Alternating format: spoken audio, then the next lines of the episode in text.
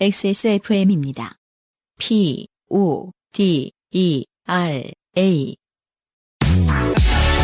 주름 개선 특허 원료 리얼톡스 랩으로 감싼 듯 탄력 있게 단 하나의 해답 엔서 19 리얼 앰플 정태일 씨입니다. 안녕하세요. 저는 안승준님의 둘째 딸인가 거의 비슷한 연령대의 아이를 둔 아빠입니다. 저희 아이는 많이 내성적이고 동화책 듣는 걸 좋아하며 자동차, 특히 포크레인이나 지게차와 같은 중장비를 좋아하고 500원짜리 한두 개를 넣어 돌리는 캡슐 뽑기를 좋아해 기계 앞을 그냥 지나치지 못하며 끊임없이 왜? 를 질문하는 여느 세돌 아이와 다를 바 없는 평범한 아이입니다. 네, 그렇죠. 저희 둘째가 대충 스탠다드죠, 이게? 5월달에 세돌이 지났습니다. 네. 그러니까 거의 비슷한가 봅니다. 주말인 오늘 아이의 기침 때문에 아침 일찍 동네 명의가 운영하는 병원을 찾았으나 대기 순번이 26. 게다가 저도 아직 왜인지 모르겠는데 주말에 꼭 밀립니다. 병원이. 그렇죠. 병원에 특히 아이들 월급쟁이 엄마 아빠들이 갈 시간이 없어서 그런 건가요? 그렇죠. 네. 그리고 이제 아무래도 뭐 맞벌이 부부도 있고 하겠습니다만은 병원만큼은 직접 데리고 가는 편이죠. 아, 그럼요. 네. 그래서 주말 아침은 진짜 순번이 길죠. 게다가 건강검진을 받는 환자를 우선 접수받아 진료하는 시스템 때문에 중간중간 20여 분 정도는 한 명의 대기자도 줄지 않을 때가 있었습니다. 어휴. 큰 병원 가셨네. 네. 이미 1시간을 훌쩍 넘게 기다렸으나 대기 순번은 16번이었고 앞으로 한두 시간은 좋게 더 대기해야 함이 예상되는 바 아내는 병원에서 순서를 기다리고 저는 아이를 데리고 병원을 나와 밖에서 시간을 보내기로 합니다. 네, 아이들은 또 기다리는 걸 힘들어할 수 있죠. 병원은 기다리기 좋은 환경도 아니고요. 우선 아이가 분홍색 아이스크림 집이라고 부르는 그곳에서 아이스크림 작은 컵 하나를 나눠 먹고 마트 뒤편에 세워져 있는 하얀색 지게차를 보러 갔으나 오늘따라 보이지 않습니다. 네. 아, 지게차 보아야 되는군요. 그렇군요. 실망한 아이는 자판기를 해야겠어 라고 합니다. 뽑기를 한다는 거죠. 아주 권위적이죠. 네. 자기 의지를 말했으니 그대로 돼야 돼요. 아, 그렇습니다. 자판기를 해야겠어. 아이에겐 캡슐 뽑기 기계도 자판기로 분류됩니다. 그렇죠. 아빠 동전 안 가져왔어 라고 말하니 세상 냉정한 아이는 그럼 돈 벌어와서 하자 합니다. 네. 아, 평가는 잠시 뒤로 올라가겠습니다. 지금 자본주의를 아이가 어디까지 이해했는가. 현대의 자본주의를. 네. 아이의 단호함에 압도되어 저는 지체 없이 365 코너에서 10,000원을 벌어와 문방구에서 동전을 바꾸는 데 성공합니다. 아, 교육을 위해서 뭔가라도 좀 했어야 되는 거 아닌가요? 춤을 추든지 노래라든지. 그죠. 등가 교환이 안 되고 있죠. 그러니까 지금. 네, 그냥 명령하고 끝입니다. 잘못된 교육입니다. 돈을 카드를 넣으면 돈이 다 나오는 줄 알 가능성이 높아요. 아, 그러면 이제 24살 때 이제 진탕 부모님을 골탕을 먹이겠죠. 네. 24살이라니요. 한 16살 때 이미 17살 때 하지 않을까요? 제가 감이 늦습니다. 네. 500원짜리 2개를 넣고 조악한 열쇠고리 하나를 손에 넣은 아이는 너무나도 기뻐합니다. 네.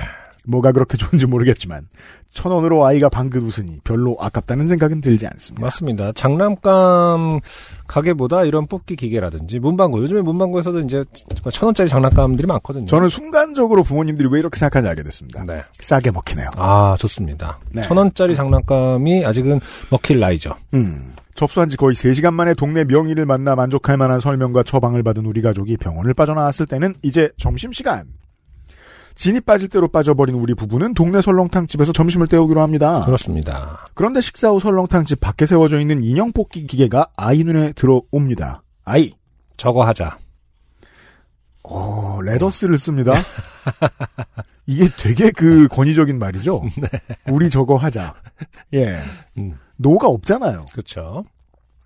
인형 뽑기 기계를 평생 2번 해본 게 다인 아버지의 똥손으로 아이가 원하는 인형을 뽑을 리가 없기에 저는 저거 해봐야 잘 안 돼 라고 하소연하지만 세상 냉정한 아이는 다시 한번 단호하게 저거 하자 합니다. 네.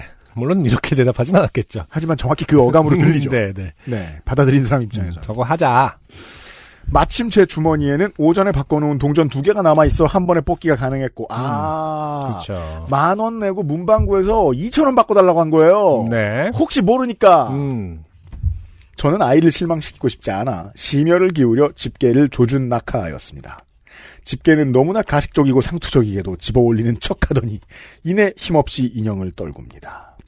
복기에 실패한 저는 아이가 그 자리에 드러누워 울기라도 하면 어쩌나 아이의 눈치를 살핍니다. 다행히 아이의 동공이 살짝 흔들리는 것이 느껴졌으나 울거나 하진 않아 안도합니다. 저 집게손 너무 소유욕이 없네. 미안하면 허튼 소리를 해보지만 안 해. 소유욕이 없긴 뭐가 없어. 돈 벌려고 기계를 저렇게 만들어 놓은 건데. 아내가 속상한지 기계 주인의 소유욕을 비방합니다. 네. 이거 저도 해봤는데 실제로 진짜 떨어뜨릴 때는 정말 이런 느낌으로. 예? 뭐 진짜? 뭐 약간. 그러니까 되게 허무하게 떨어뜨리더라고요. 진짜 소유욕. 그러니까 욕망이 저렇게 없어도 되나. 네. 라는 생각이 들 정도로 힘이 없기는 없어요. 50견 중증 환자처럼 움직입니다. 그리고 이게 우리가 아직까지 갖고 있는 이 사이보그의 그 어떤 판타지. 이게 손이라는 게. 네. 아직까지 T1000과 T2000을 상상하지 않습니까? 뭔가 그 사이보그 그 기계의 손인데, 그쵸? 꽉! 그러면 꽉, 집어서, 전사의 심장이라도 네. 우그러뜨릴 것 같은 느낌인데, 이렇게 떨어뜨리면, 이게 너무, 기계 주인을, 설계한 사람을, 원망하게 되더라고요. 따라서 근본적으로 이 아내님의 지적이 맞죠. 그쵸. 네. 어떤 자본이 이 기계에게 일을 시키는가가 본질이다. 네. 네. 정태일 씨 말씀처럼, 보통 이맘때 아이들에게 아빠나 엄마는 대부분 모든 걸 해결할 수 있는 능력을 갖추고 있다고 보여지잖아요. 그럼요. 근데 이거는 진짜 저도. 답 없죠. 네, 답이 없거든요. 저도 이걸 해봤을 때 아이가 처음으로 굉장히 실망을 하더라고요. 뭐지, 아빠? 약간 이 인간 뭐지? 약간 그런 표정이 분명히 있었거든요. 재밌는 지점이에요. 네. 일반적으로 이 집게, 이 뽑기를 잘하는 아빠는 무능력하거든요. 일반적인 거 맞아요? 제 경험에 의하면 그렇습니다. 이거 잘하는 새끼 치고, 다른 재주 있는 새끼를 못 봤습니다. 그래서, 그래서, 나중에는 애를 고생시키죠. 하지만, 너무 저기. 어릴 땐 최고입니다! 그렇죠. 네. 나중에 애를 고생시킬지는 뭐를 이러고, 왜냐면 애가 알아서 잘할 수도 있는 거니까요. 그건 그렇습니다. 아빠가 자수성가 할 수 있죠. 네. 부모가 무능하다는 건 때로 좋은 일입니다, 청취자 여러분. 자수성가할 기회가 있지 않습니까? 아무튼 이게 진짜, 본인의 능력하고는 상관없는, 그거야말로 가능성이 많기 때문에. 네, 그렇습니다. 굉장히 무능력해 보이는 순간이 찾아오는, 첫 번째 혹은 두 번째 정도의 예, 순간이긴 합니다. 어찌어찌 하루를 간신히 보내고 맞는 취침 시간. 이부자리 위에서 아이를 붙잡고 뱅글뱅글 10번쯤 돌리는 놀이를 한 후 토할 것 같다고 버둥거리며 하소연하는 제 옆에 누워. 힘없을 땐 남을 돌려도 내가 토할 것 같죠. 그렇죠. 이해합니다. 아이는 동화책을 읽으라고 명합니다. 불을 끈 채 저는 이미 여러 번 읽어 스토리를 외우고 있는 백희나 작가님의 이상한 손님을 기억의 의지에 구현합니다. 네. 책을 안 봐도 책이 읽어지는 때가 옵니까? 그게 무슨 말이죠? 그러니까 너무 많이 읽어서 그렇다는 거 아닌가요? 그죠. 지금 네. 책을 안 펴고 책을 읽어주고 있잖아요. 그렇군요. 네. 그럴 수 있죠. 네. 특히 백희나 대중 스토리를 알고. 그럼요. 그리고 백희나 작가님의 스토리는 굉장히 탄탄하기 때문에, 전 정말 존경하는 작가님인데, 네, 이상한 손님 정도면은 100번 읽으면 혼자 할 수 있습니다. 보여진다. 네. 마지막 장면을 묘사하며, 창밖에는 나뭇가지에 구름이 걸려있고 그 옆에 달걀이가 있었어요. 하면, 아이와 제가 동시에 끝을 외치며 구연이 끝납니다. 네. 하지만 하루 일과가 여기서 끝나는 법은 없지요. 끝이라고 아이가 말했다는 건 아이가 아직 안 잤다는 뜻이죠. 네. 왜 끝이 필요해요? 묻습니다. 저 끝을 해야 책 읽기가 끝나니까요. 라고 답하면 시작했습니다. 허약한 답이죠. 다음 질문이 올 수밖에 없게 답을 하는. 네. 질문은 질문으로 대답하라고 그랬죠? 네. 물론 아이에게 했는지 모르겠습니다만. 그럼 어떻게 해야 되는데? 라고 아이한테 할 수는 없죠, 사실. 예. 그럼 어떡해? 그럼 맨날 해? 약간 이럴 수는 없습니다. 그 말을 듣고 아이가 잘 확률도 높지 않고 여러모로 일 잘 풀리지 않을 것입니다. 아이, 왜 책 읽기가 끝나야 해요? 라고 묻고 그래야 아빠가 이야기를 그만하지요. 순 이해받을 수 없는 자기 입장만 늘어놓고 있습니다. 굉장히 나쁜 대답이에요. 네. 그러니까 30년 뒤에도 이해할까 말까 하는. 아, 사실은, 물론 이제 얘기를 더 이야기를 이어나가도록 하는 의도가 있을 수는 있어요, 이렇게. 애들이 질문을 하는 그 호기심을, 진작시켜주기 위해서. 게다가 정태일 씨 입장도 이해는 되는 게 지금 이 정도의 답밖에 할 수 없는 수준의 언변이다. 그러면 다른 답을 하라 그러면은 작가를 탓할까? 제일 좋은 거는 너무 피곤할 때는 그러게. 아. 이 정도로 하면은, 그냥 자기 하고 싶은 말을 하는 거죠. 근데 지금 그렇지 않은, 그걸 선택한 이유는 이제 이 패턴, 이 대화가 재밌기 때문에 하는 걸 수도 있어요. 아이가 재미있어 해서 하는 것일 그쵸. 수도 있다. 왜냐면 진짜 금방 끝나면 그러게. 이제 자자. 이렇게. 아, 그렇게는. 그러게는 정말, 매직 워드 같은 면이 좀 있어요. 그러게. 길게 해야 됩니다. 그러게. 고만 답해. 네. 아, 고만 물어. 이런, 네. 아, 아이. 왜 아빠가 이야기를 그만해야 해요? 라고 하고. 저 아빠도 이야기하는 게 힘드니까요. 효민이도 말하는 게 힘들 때가 있지요. 효민이군요. 네. 내성적이어서 모르는 사람에게 말하는 걸 힘들어하는 아이에게 저는 회심의 반문을 합니다. 아, 반문을 하는군요. 하네요. 네. 네. 이내 아이의 물음 공세가 수그러듭니다. 역시 안승준님의 조언대로 곤경에 처했을 때는 반문하는 게 최선인 것입니다. 제가 100번을 말하지만 굉장히 잘못된 예로 각가지 방식으로 다 변형돼서 쓰이고 있습니다. 지금. 5분 전에 말했죠. 아이한테는 안 그러는 게 좋지 않겠냐. 아무래도 네 자식한테는 안 하는 게 낫지 않겠냐. 내가 100번을 얘기하지만 남의 맥락을 끊기 위해서 사용하라고. 그러니까 3살짜리 내 자식한테. 야 그럼 너는. 좋은 것 같기도 하고 나쁜 것 같기도 하고 그렇습니다. 네. 저는 의기양양하게. 그래도 효민이가 말하기 어려울 때 잘 모르겠어요 라고 말했던 건 정말 좋았어요 라고 대화를 이어갑니다. 네. 이 많은 부모들이 이 틈을 계속 보죠. 네. 언제 조언을 하지? 세상 제일 무서운 순간이거든요. 네. 나 조언 언제 하지? 해야 되는데? 그래야 양육자인데? 그러면서. 하지만 너무나 신비하게 이때 아이는 귀를 닫습니다. 지금 이 문장 있잖아요. 그래도 효민이가 말하기 어려울 때 잘 모르겠어요라고 말했던 건 정말 좋았어요 하고 쳐다보고 이렇게 자고 있을 수 있죠. 그러니까 교육에 있어 가장 신기한 점은 그런 것 같아요. 네. 교육자들은 자꾸 칭찬의 힘을 믿으라고 하는데 네. 칭찬하면 잔대니까? 이건 칭찬이 아니기 때문이죠. 아 그렇군요. 훈육이겠죠. 어떻게 보면 교육이기 때문에. 하긴. 진짜 칭찬이 멋지다 뭐 이런 거 있잖아요. 아, 짧게 스고이. 그런 건 좋아합니다. 일전에 부모와 함께하는 어린이집 행사가 있었고 아이는 많은 사람 앞에서 마이크를 잡고 질문에 답할 일이 있었는데 부끄러워하다가 잘 모르겠어요. 또박또박 말한 적이 있어 그 일을 상기시킨 것입니다. 아, 굉장히 양육자의 주관대로 갑자기 지금의 맥락에 있던 얘기가 아닌데 소환을 한 거군요. 말하기 어려운 질문을 받았을 때 잘 모르겠다라고 이야기하는 건 쉬운 일이 아니기에 저도 배워야겠다고 생각하기도 했고 아이를 격려해주는 것으로 오늘의 긴 하루를 마무리하고 싶었던 것입니다. 네. 아이. 경찰차도 있었어. 아, 불사. 그렇죠, 네. 대화는 마무리되지 않고. 제가 아까 얘기했죠? 귀를 닫은 거예요. 그래도 효민이가까지 얘기했을 때 이미 경찰차를 생각하고 있었습니다. 저는 이 뒷 문장을 읽지 않았는데, 저는 아까 그때 약간 느낌이 왔거든요. 이 저 대본 안 읽고 지금 진행하고 있는데, 저는 아까 느낌이 왔었거든요. 효민이 이 얘기할 때, 아이는 분명히 딴 얘기를 할 텐데, 라고 생각했는데, 정말이군요. 화재는 예기치 않게 어린이집 옆 파출소에 순찰차로 옮겨갑니다. 네. 그날 아빠랑 경찰차도 구경하고 마트도 갔는데, 마트는 닫혀 있었지요? 아이. 마트는 왜 닫혀 있었어요? 아, 다시 왜의 공세가 시작됩니다. 낚시도구를 주로 파는 마트라서 닫혀 있었던 것 같아요. 아, 이건 뭐 낚시 혐오인가요? 그러니까. 이건 어른한테 얘기해도 적절한 대답이 아니죠. 낚시를 파는 마트가 왜 닫혀 있어요? 마트라는 글씨가 보이길래 아이에게 뭐라도 사주려고 갔다가 낚시마트여서 헛걸음했던 겁니다. 아이. 낚시 도구를 파는데 왜 닫아야 해요? 밀릴만 하니 밀리죠. 그렇죠. 네. 낚시는 오전 시간에 잘 안 하니까. 전선이 크게 붙어 있습니다. 이건 이건 진짜 전문적인 거가 있긴 하네요. 본인의 지금 머릿속에 있는 것만 다 풀고 있습니다. 낚시는 오전 시간 잘 안 하는군요. 낚시는 오전 시간에 잘 안 하니까 손님이 없어서 마트 주인이 가게를 닫은 것 같아요. 아이. 그러니까 이 대답은 네. 아이가 다음 질문이 오전엔 조항이 좀 안 좋아요? 이렇게 얘기를 할 수 있을 지적 수준일 때 해야 되는 대답이죠.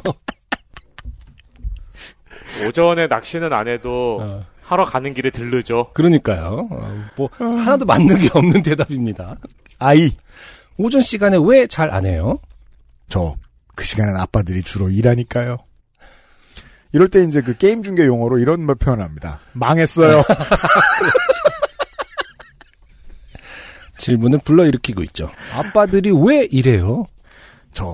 아빠도 돈 벌어서 효민이 맛있는 것 사주지요. 다른 아빠들도 그 시간엔 돈 벌어야 해서 일을 하지요. 그러니까 여기 또 차별적인 단어들이 선택돼 있죠. 낚시를 아빠들만 하는 것도 아니고 일도 아빠들만 하는 게 아닌데 굳이 아빠라고 지칭을 해서 아빠들이 일하고 주말엔 낚시하는 것을 정당화하고 있다. 그러니까 사실 거기까지는 나중에 배워도 될 개념이라고 생각하실 수도 있어요. 다만 이런 표현이 나오는 이유는 저는 이렇게 이해해주고 싶어요. 내가 힘들다. 내가. 그렇죠. 엄마 말고 내가 책 읽고 있는데 내가 힘들다. 내가. 예. 아이 돈으로 뭐 해요? 물건이랑 바꾸지요. 자판기에 동전을 넣으면 장난감이 나오지요.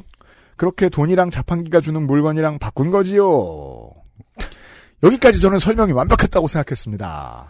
그렇게 아이에게 돈의 쓰임새나 가치 따위의 개념을 쉽게 설명했다고 생각했습니다. 하지만 아이의 다음 발언에 저는 정말이지 큰 충격을 받았습니다. 아이. 아까 인형은 안 나왔어. 자. 네. 그렇죠. 지금 여기가 이 마지막 물건이랑 바꾸지요. 자판기 동전. 이게 길어졌죠, 일단. 네. 굉장히 긴 설명 아니겠습니까? 2022년에 자본주의 시장의 변화상에 대한 질문입니다. 네. 사행성. 아빠는 이더리움에 8천만 원을 넣어서 왜 지금 2천만 원을 가지고 있는가? 아무 물건도 받지 못하고. 사행성. 아빠도 결국 인형을 받으려고 한 거 아니냐? 아빠는 10만 전자태 들어갔는데 아무것도 못 받고 왜 지금 절반이냐? 네. 사행성. 그렇죠. 돈의 사행성. 아이와 저는 낮에 인형 뽑기 기계의 기억을 소환하고 있었습니다. 그때 우리는 확실히 기계에 돈을 넣었고 기계는 당연하다는 듯 인형을 허락해주지 않았습니다. 뽑기 실패에 아이는 떼를 쓰지 않았지만 분명 어리둥절하고 당혹스러운 표정을 짓고 있었습니다. 네. 동전을 넣으면 무언가를 주는 것이 아이가 아는 세상의 규칙이었는데 이게 무슨 상황이지? 머릿속에 물음표 하나가 만들어지며 아이의 눈동자는 흔들리고 있던 것입니다. 저는 또 최선을 다해 그 상황을 설명해줍니다.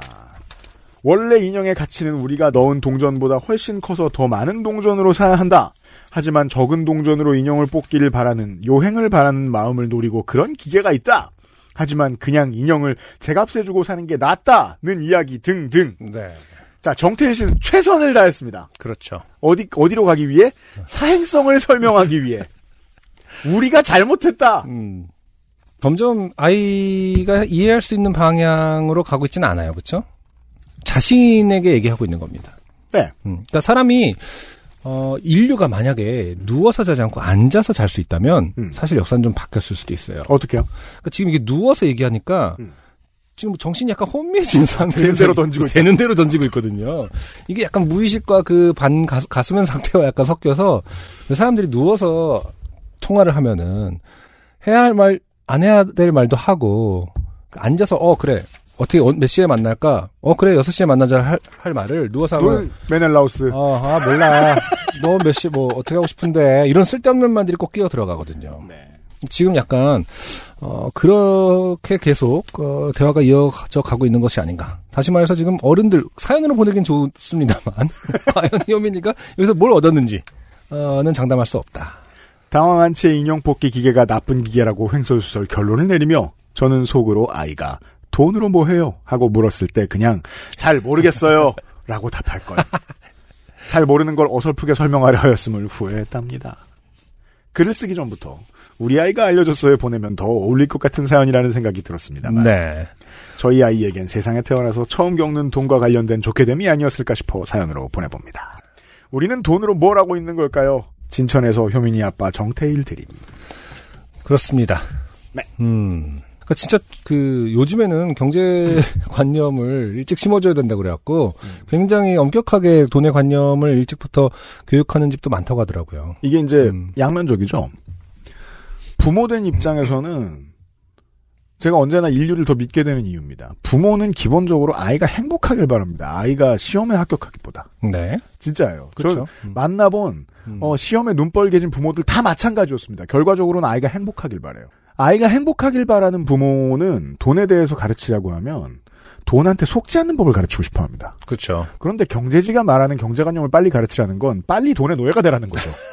그리고 그 두 가지 가치를 가지고 있는 교육은 늘 혼재돼 있어요. 맞아요. 예. 음흠. 이게 문제입니다. 네네.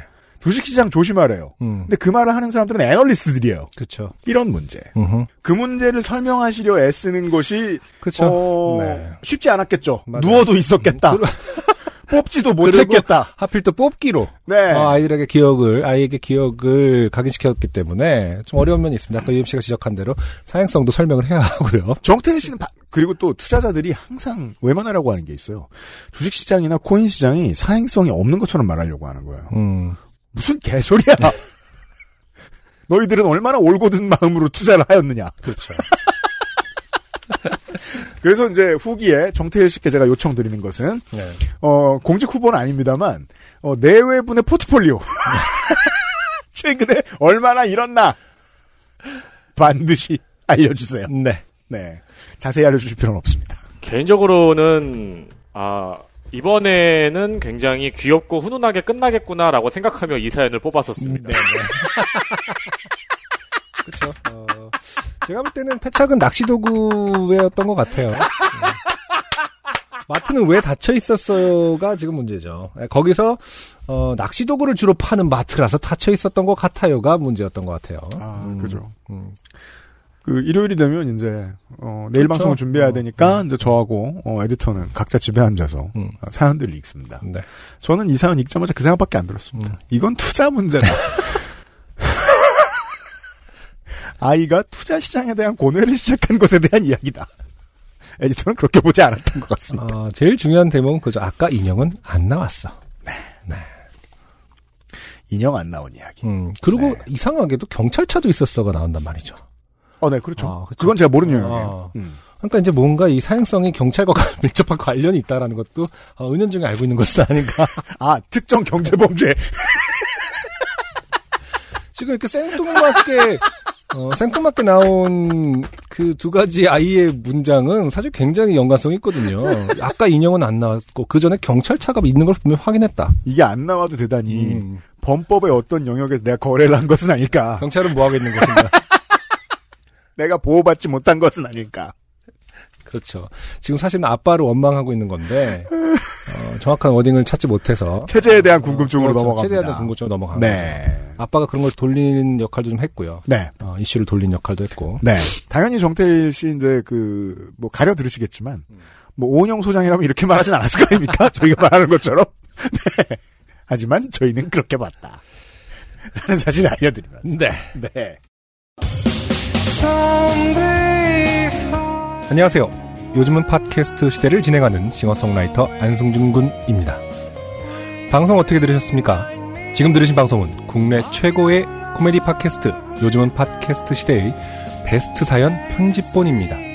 요즘은 팟캐스트 시대는 여러분의 재미있는 사연뿐만 아니라 훌륭한 아티스트의 좋은 노래도 편집 없이 모두 틀어드리는 대한민국 유일의 팟캐스트입니다.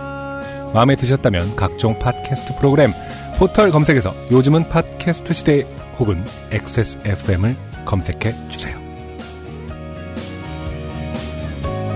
XSFM입니다. PODERA